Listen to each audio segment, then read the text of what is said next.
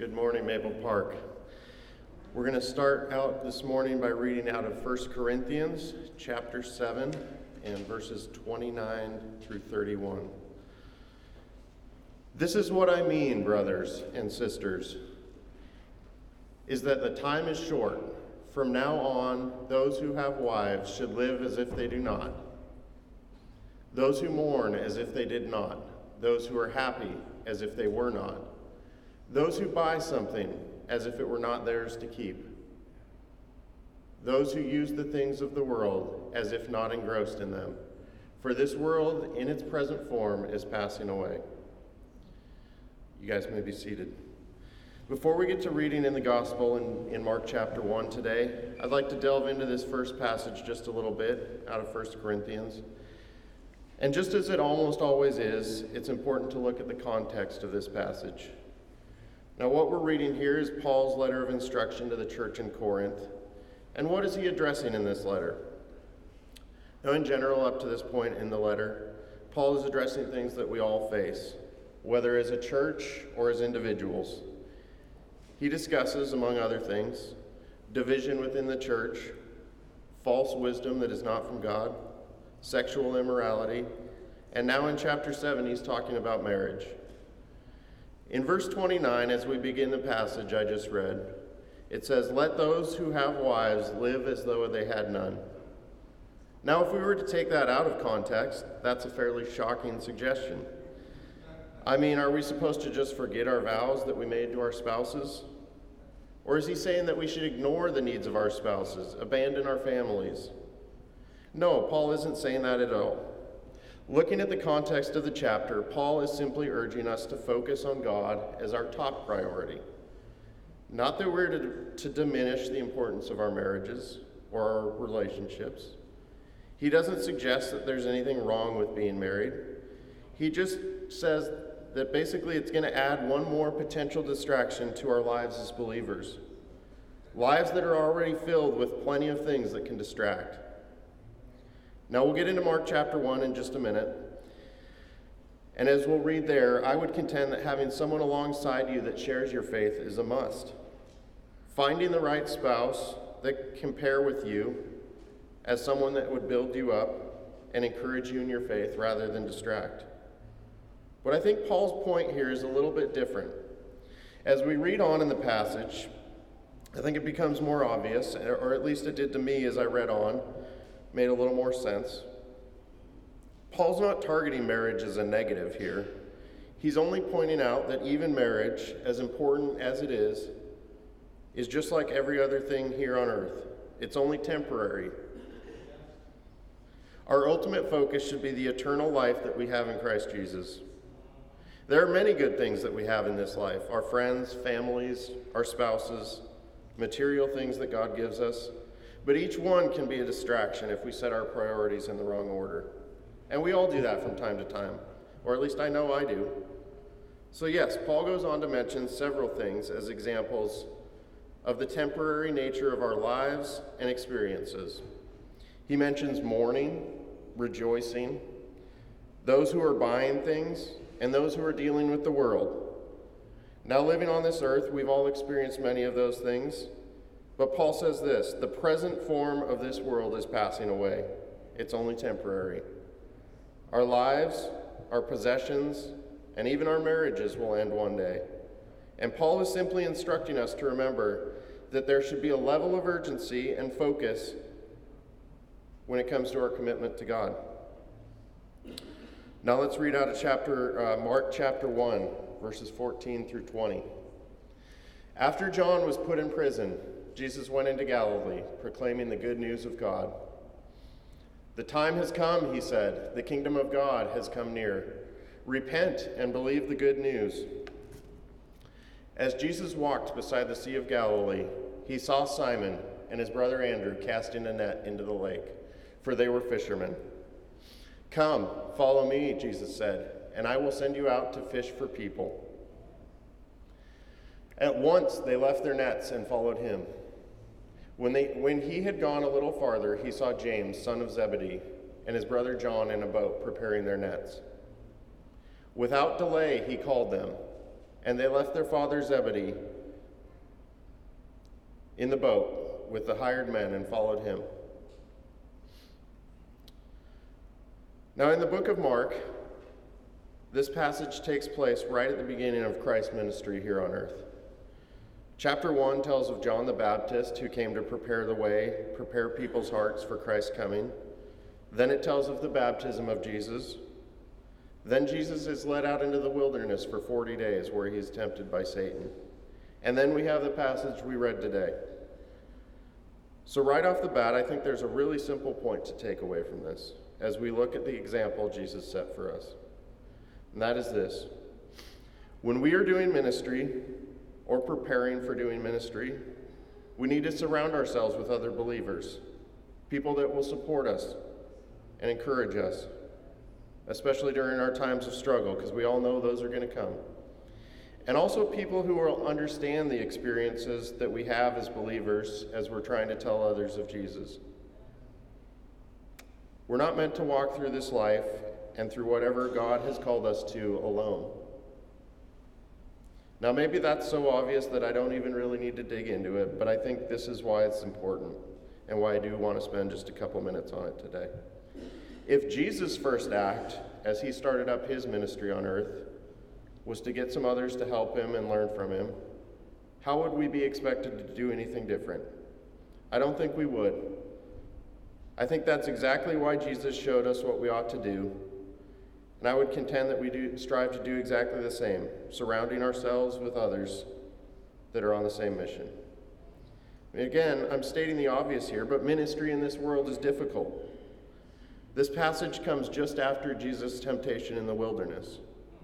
We know there will be temptations in this life, and how much more do you think the devil is going to throw at you if he knows you're setting out to spread the good news of Jesus. I can guarantee you he doesn't want you to get that ball rolling. He would rather single you out, get you discouraged, burned out, and feeling inadequate for the mission God has for you. How many pastors or leaders of the church do you hear of that tried to shoulder the burden alone and eventually they tire out? They get to a point where they're burnt out, discouraged, and they just can't keep doing it. God didn't mean for us to go it alone. He will never leave us or forsake us, but He also meant for us to be around others that will support us and encourage us as we share, as we share His word with the world that's crying out for hope. Now let's look at the text a little more in depth. Just as Paul was stressing the importance of focus, of urgency, Jesus also says at the beginning of this passage, The time has come the kingdom of God has come near. Repent and believe the good news. Before he goes out to find people to surround himself with, he says that we need to repent.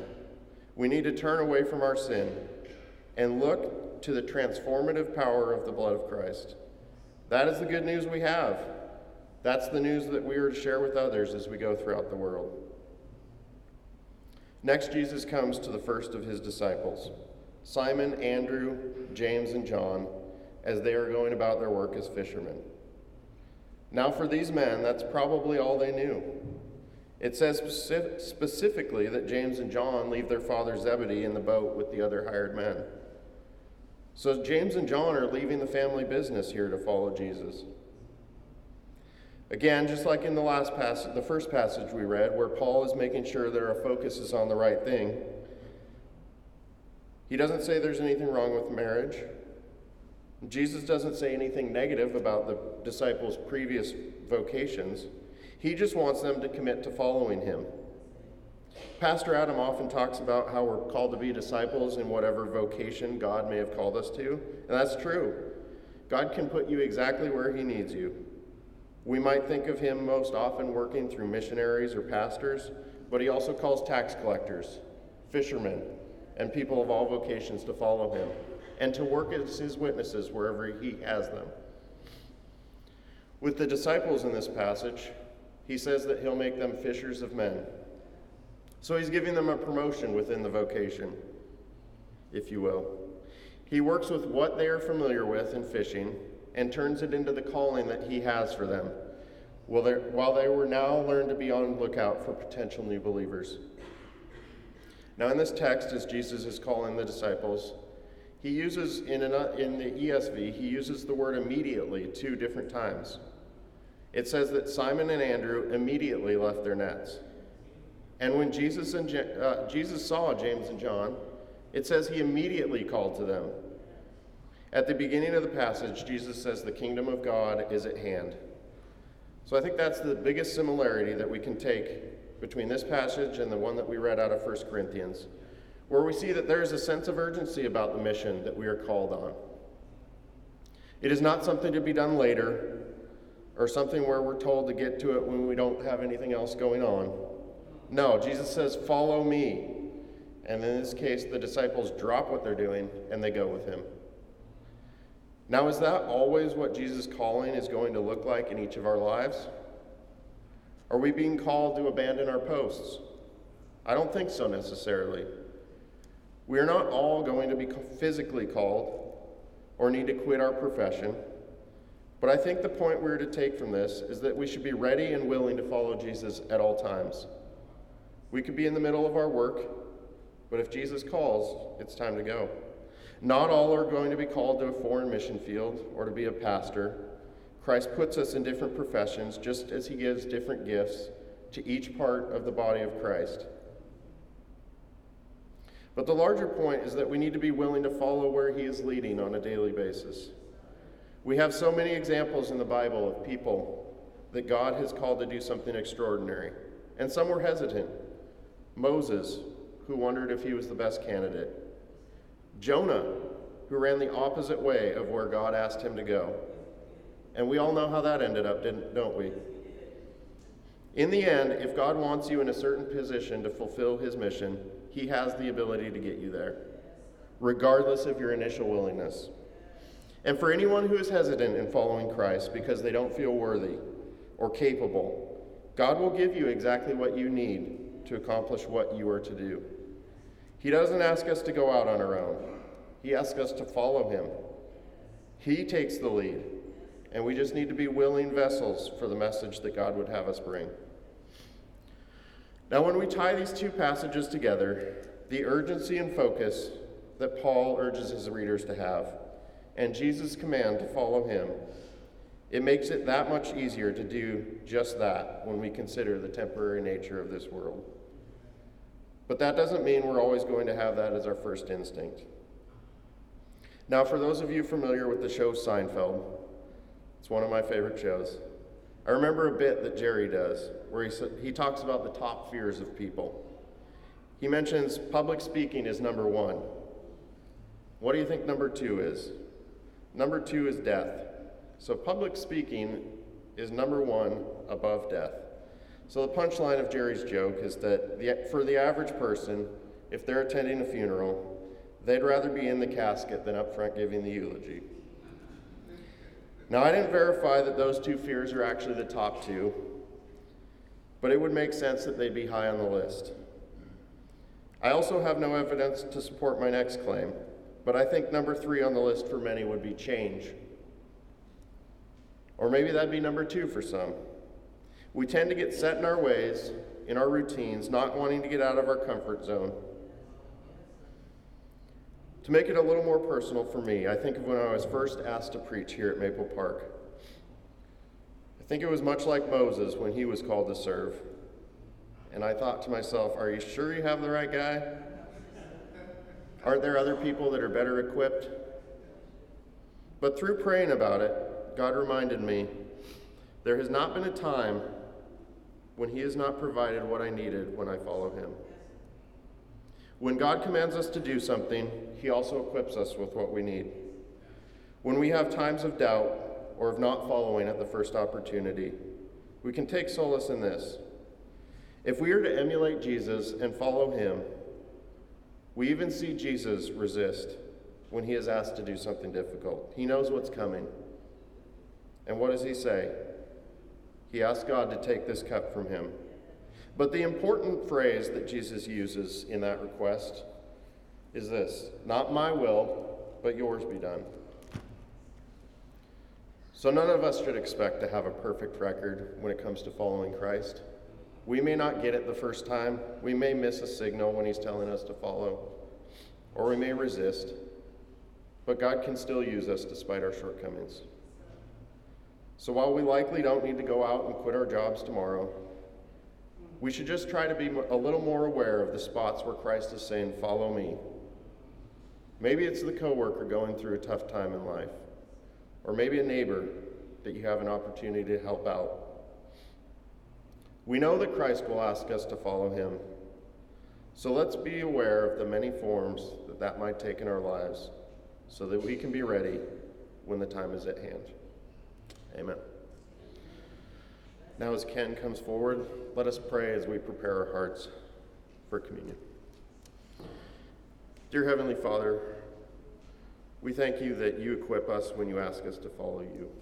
We thank you that you don't uh, expect us to go it alone, but that you've given us the example of surrounding ourselves with other believers and that you lead us into whatever mission you would have us on. Thank you so much for the great gifts that you've given to us as we prepare our hearts today for communion. Just pray that you would uh, give each one a blessing through the body and blood that we're about to partake in. In your name, amen.